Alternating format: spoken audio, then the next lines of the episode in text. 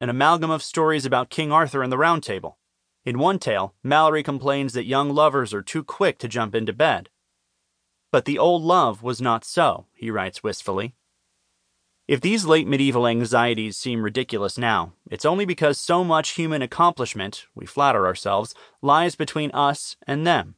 Can you imagine the author of Winner and Waster wagging a finger at Chaucer, who was born into the next generation?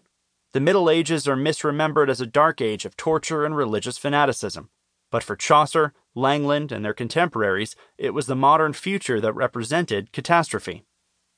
These 14th and 15th century texts hold a lesson for the 21st century.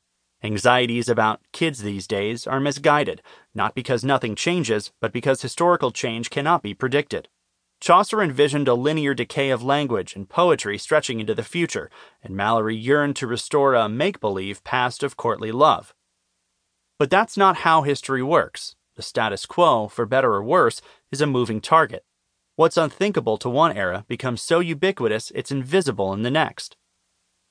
Millennial bashers are responding to real tectonic shifts in culture, but their response is just a symptom of the changes they claim to diagnose. As millennials achieve more representation in the workforce, in politics, and in media, the world will change in ways we can't anticipate. By then, there will be new problems and a new generation to take the blame for them.